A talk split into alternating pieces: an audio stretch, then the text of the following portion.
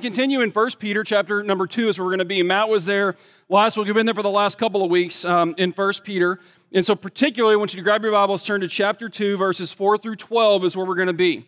Now, it's important for us to remember as we get started here that Peter is writing, as Matt reminded us last week, to the churches throughout the, the diaspora. Oh, that's a fancy word for the Christians who are dispersed all over the world, which means very simply that this letter that Peter writes is for us, okay? It's for Christians all over the world. It's for us as well. This includes us. This letter is written for us. And the overarching thought here that Peter is trying to get across is this idea that you are not the you that you used to be, right? You are different. There is something different about you. We are different than we used to be. This thought actually permeates throughout the entirety of the New Testament. You are not you anymore, right? Galatians tells you are a new creation, right? You have been born again. You have been changed. Peter's saying that in these in, in the first really chapter and a half that we've looked at so far. Uh, you are different. It is clear to us that we have been born into God's family. You are new. You have been made new. And, and even though, as Matt reminded us last week, we feel the old us pull at us continually. You are not that way anymore. You are different. You are a new creation, okay? You get that in your mind, okay? And I need you to remember that as we walk through today because that's important for our time this morning. You are not the old you that you used to be. That matters, okay? And so as we walk through this, that's the idea. I want you to kind of just file that away in the back of your mind. And so we find ourselves today, chapter two, verses four through twelve. I want to read through the verses this morning. And then what I want to do is look at just really just a few ideas out of these verses. Okay, good with that? Yes, no, eh. If you do this, I'm just going to keep talking. Okay, good. All right. I like the thumbs up back there, Saliga. That's great. So First Peter chapter two, verse four. As you come to him, a living stone rejected by men, but in the sight of God, chosen and precious, you yourselves, like living stones, are being built up as a spiritual house to be a holy priesthood, to offer spiritual sacrifices acceptable to God through Jesus Christ.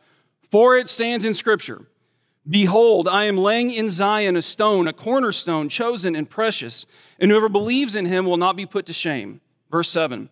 So the honor is for you who believe, but for those who do not believe, the stone that the builders rejected has become the cornerstone, and a stone of stumbling and a rock of offense. They stumble, Peter writes, because they disobey the word as they were destined to do. Verse nine, but you are a chosen race, a royal priesthood, a holy nation, a people for his own possession, that you may proclaim the excellencies of him who called you out of darkness into his marvelous light.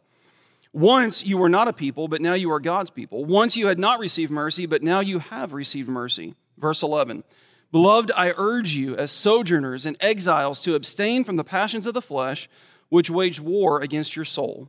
Keep your conduct among the Gentiles honorable, so that when they speak against you as evildoers, they may see your good deeds and glorify God on the day of visitation. Would you bow your heads? Would you close your eyes? Pray with me this morning as we get started. Father, we love you. We thank you for this day. Father, we thank you for the privilege to be here, the privilege that it is to open your word together. And so, Father, as we go through this morning, just for the next few moments together, I pray that you would speak to us.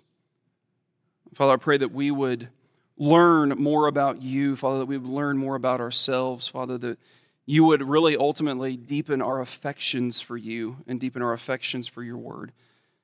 Father, help us to leave here changed. It's in Jesus' name we pray. Amen. All right, so I need to give you a disclaimer kind of as we're starting off here, okay? And the disclaimer is this. There is so much to unpack in these verses of Scripture. I'm just not going to get to all of it, okay? And I need you to be aware of that. There, there's just, there's like thirteen different ways that you can go in this passage. Matt didn't really give me uh, uh, some lanes to run in, so I'm just going to do whatever I want to do, uh, if that's okay. And then the other twelve lanes that you can look at as you walk through First Peter chapter two, you guys can deal with those on your own, okay? There's commentaries I can give you. There, it's just so much. Honestly, if we were doing this in a small group setting, I would probably take weeks just on these passages right here. But for our time this morning, there's some ideas that I want to look at that I really hope that you can take with you as you go. That'll kind of help you, as you're going through the week, try to think through what we're talking about this morning, okay? Help you walk through your week. So here's the goal. Three ideas, okay? Three statements, so to speak, uh, that I want you to consider. Uh, and, and in those three statements or those three ideas, I'm going to break this passage of Scripture down into three chunks, okay? Which is a super technical term, right? Three chunks of this passage. You with me? So chunk number one that we're going to look at starts in verse number four, and it deals with this statement. Really, it's a statement of who we are, okay? Who are we? Who, who are we are? What does that mean as we kind of walk through this? And so if you go back to verse number four, uh, you kind of see Peter. I'm going to read the passage for you. We're going to go verse four, really kind of through the beginning of verse number nine. And you see Peter right off the bat say, as you come to him, there is an expectation as you walk through Second Peter chapter number two, and really as you walk through the New Testament, that you are going to come to your Father, right? Matter of fact, if you look back a couple of verses, Peter says that, that we are going to come to him like infants, right? So you take like my little baby uh, Sarah, okay? You guys, everybody knows Sarah? When Sarah comes to me, what's my response to her going to be? Yes, darling, what can I do for you? I'm going to pick her up. She likes to come up to me all the time and say, hugs and kisses, hugs and kisses. And so what am I going to do? I'm not going to turn her away. I'm going to give her hugs and kisses, right? Don't you come up to me. That's not going to help you, okay? Um, but that's that. So you're almost approaching your father like a baby. Uh, Dad, I need you. Dad, talk to me. Dad, pick me up. And that's the, the kind of gist that Peter is saying here. So as you come to him as a child approaching a father, I want to read through these, and I want to show you in the first kind of chunk of scripture here that you have value. Okay. Who are you? And I'm going to answer it this way. You are valuable. You have value as a human being. Peter uses the illustration here of living stones, okay, that God is really using to build almost a spiritual house.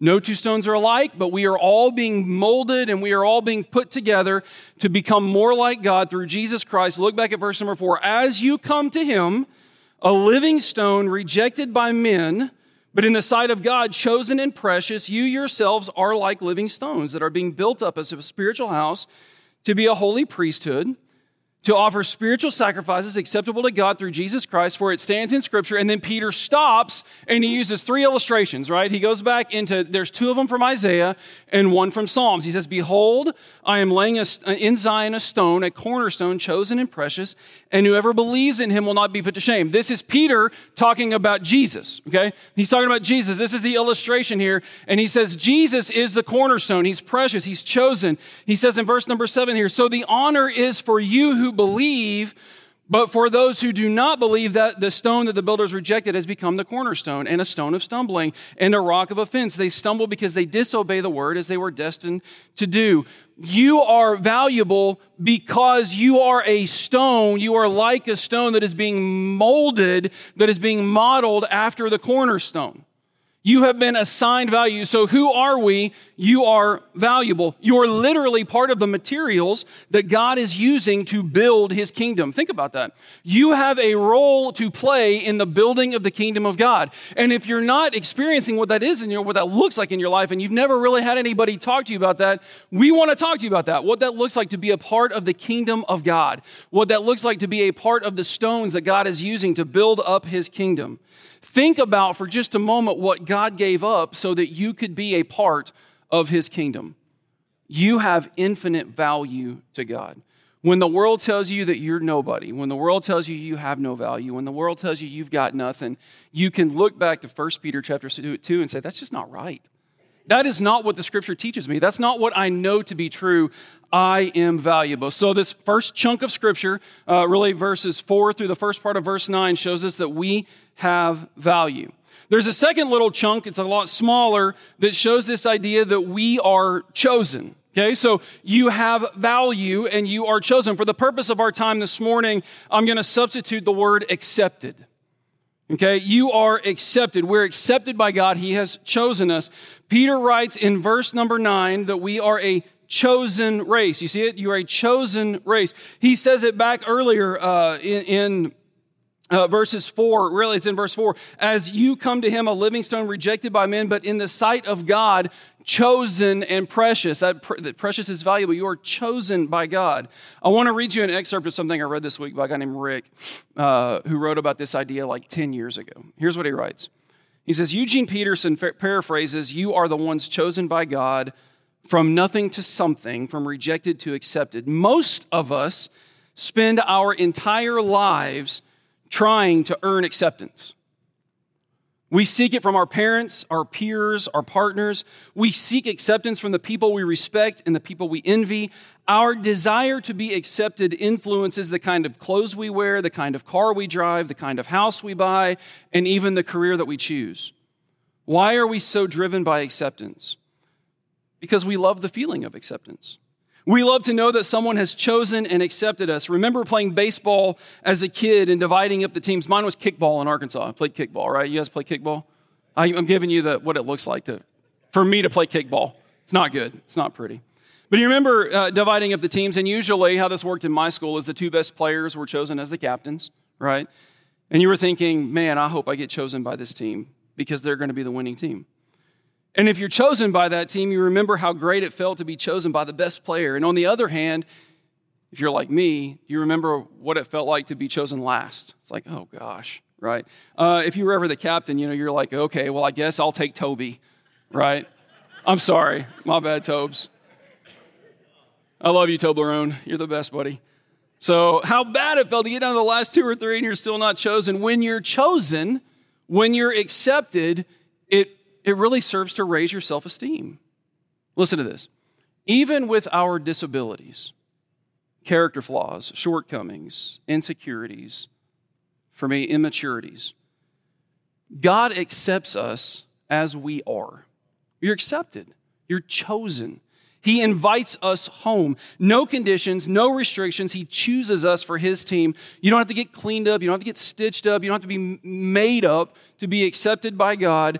You are accepted. You are chosen. You have the ability to experience that, okay? Remember, it's it, we're approaching God. You already are this. You are accepted. Do not let anybody tell you that you are not valuable and that you are not chosen. You have been chosen by the Most High God. And that matters for us as human beings. We need that. This, this should really serve to lift your self-esteem. Now, there's going to come some things that you got to do here in just a minute, okay? We're going to get there. But right now, I need you to know who you are. You are valuable, you are chosen. This third idea in this first chunk of Scripture is this idea that you are set apart. Okay, back to verse number nine. But you are a chosen race, a royal priesthood, a holy nation, a people for his own possession. Okay, a chosen race, a royal priesthood, a holy nation, a people for his own possession. And I want you to think about with me just for a minute what that means. You have been set apart by God, chosen by God, given infinite worth by God. No matter what the world tells you, no matter what you may believe, Peter is reminding us of the truth that you are special. Not because of what you've done. God is the one that chose you. God is the one that sets you apart. God has set you apart for something that we're going to look at here in just a second, but you are set apart. This is who you are. Okay, so there's this kind of statement that's been running through my mind this week as I was thinking through this, and it's, you guys know like an if-then statement? You know what I'm talking about when I say that? So if we, then we, and what does that look like? This is that, okay? There's an aspect of that that's going on here. If we are who God says we are, the second chunk of Scripture we're going to look at is what does that mean? If we, then we what? If we are set apart, if we are valuable, if we are uh, uh, uh, chosen by God, if we are accepted by God, then we should what? And this is the second chunk of Scripture. It's in the back half of, of verse number nine. Look at it. He says, Peter writes, that you may proclaim the excellencies of him who called you out of darkness into his marvelous light. And that right there, folks, I think is the thesis statement of everything Peter's writing here, right? Matter of fact, if you look at the entirety of First Peter, that may be the thesis statement for the entirety of the letter. Right? That you may proclaim the excellencies of him who called you out of darkness into his marvelous light. It's almost like an if-then. If we are all of these things, then we are to proclaim the excellencies of our Father.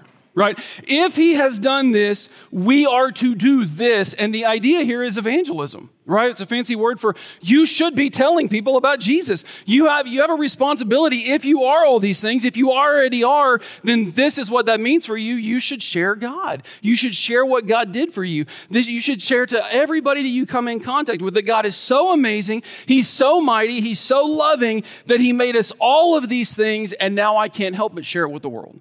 right? Note that one begets the other. It is not an idea that you are supposed to go out immediately and share everything that there is to share about the beauty that God did. You have to first understand the first part. The second part doesn't happen easily for you if you don't understand the first part of who you are, okay? So who you are is you are valuable, you are chosen, you're accepted. You, you you are set apart for these things. And so as you begin to understand that and as you begin to kind of internalize that in your life, the natural outflow of that, Peter is saying, is go share with people. Go proclaim the excellencies of God. This should get us as believers fired up. We were dead. We were dead in our trespasses and sins, according to Ephesians, right? We were headed towards an eternity of death and suffering, but for the work of God. And this is the great news, right? This is the beauty of who God is. He saved us, and now we have that message to go out and share with the world. So if we are, then we should. You see it? You with me? If we are, then we should. If we are saved, if we're chosen, if we're valuable, if we're set apart, then we are commanded to share the goodness of what we have experienced. So now the last kind of chunk, the last question is the idea of how. How are we to do that? What does that mean? So if, then, how do we? You with me? If we are, then we should. How do we accomplish that? And Peter answers that for us kind of here in this third chunk of Scripture, right? How do we live this out? What practically are we to do with this? Okay, let's look at verse number eleven. It says, "Beloved, I urge you as sojourners and exiles to abstain from the passions of the flesh, which wage war against your soul. Keep your conduct among the Gentiles honorable, so that when they speak against you as evildoers, they may see your good deeds and glorify God on the day of visitation." Right? I urge you as sojourners and exiles to abstain from the passions of the flesh, which wage war against you. It's almost as if Peter is saying, because of who you are, because of what you have been called to do, these are the actions that you should take. And he says it, don't give in to your sinful fleshly desires. Keep your actions right and honorable. This is back to the holiness conversation that Matt's been in for the last several weeks, right? It's uh, Peter is my spirit animal. I'm going to tell him that one day when I see him. Um, yeah, P- Peter is, it's almost like he's just saying, stop, just stop.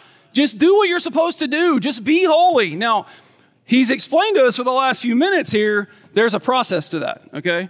Um, Paul teaches us this in Romans as well, it, right? He, he, it's because you are who you are, you have the ability to do the other things, right? It's because what God has done for you, it's because of what you've experienced going from death to life that you even have the ability to accomplish the how that you see here in the back part of this passage. Don't give in to your sinful fleshly desires and keep your actions right and honorable. Because if you do this, Peter teaches us, you will be able to glorify God, which is really what our main task is. Is it not, church? To do everything that we can, to allow everything that we are to bring glory and honor to our Father who has saved us. So three chunks: who you are, what we're to do with that, and how we do it. You are perfect. You are valuable. You are chosen. You are set apart for the purpose of spreading the beautiful message of who God is to a world that is in desperate need of knowing who they are, and that they are valuable, and that they are chosen, and that they are set apart. How do we do it? We do it by living lives that show people that, you know what, we're different. We're not the same. So here's my goal for the next few moments together before we end, is I want to take some time this morning, and I simply want to ask you, how are you doing with this? I've had to ask myself this multiple times this week. How am I doing with this? How am I doing with keeping in mind? Uh, you know, I, I told y'all the last time I preached was, I think, back in June about some anxiety that I've had for the last year just because of some things that happened in my life. How am I doing in my own life of reminding myself that I'm enough? Not because of me, not because of what I've done, but because of the God who saved me. So how are you doing reminding yourself that you're valuable in a world that tells you you're not? How are you doing in reminding yourself that you are chosen, that you're accepted? How are you doing reminding yourself that you're set apart for the purpose of sharing God with everybody that you come in contact with? So here's what I want you to do. Take a moment. I want you to bow your heads. I want you to close your eyes. Caleb's going to play. And I want you to take an inventory. And I say this every time that I get a chance to speak to you, and I'm going to say it again. Don't lie to yourself. It's easier to lie to yourself than it is to lie to anybody else. Don't lie to yourself. I want you to consider, how are you doing? I'm the world's worst at running myself down. Are you? So take just a moment. And just take an inventory. Father, I need so often to be reminded that I am valuable. And Father, my guess is there's people all over this room this morning that need to be reminded that they are valuable. Not because of what we have done, Father, but because of what you have done. And so as children, we come to you with our arms in the air asking, God, help us to know that we are valuable. Help us to know that we are a part of what it is that you are building.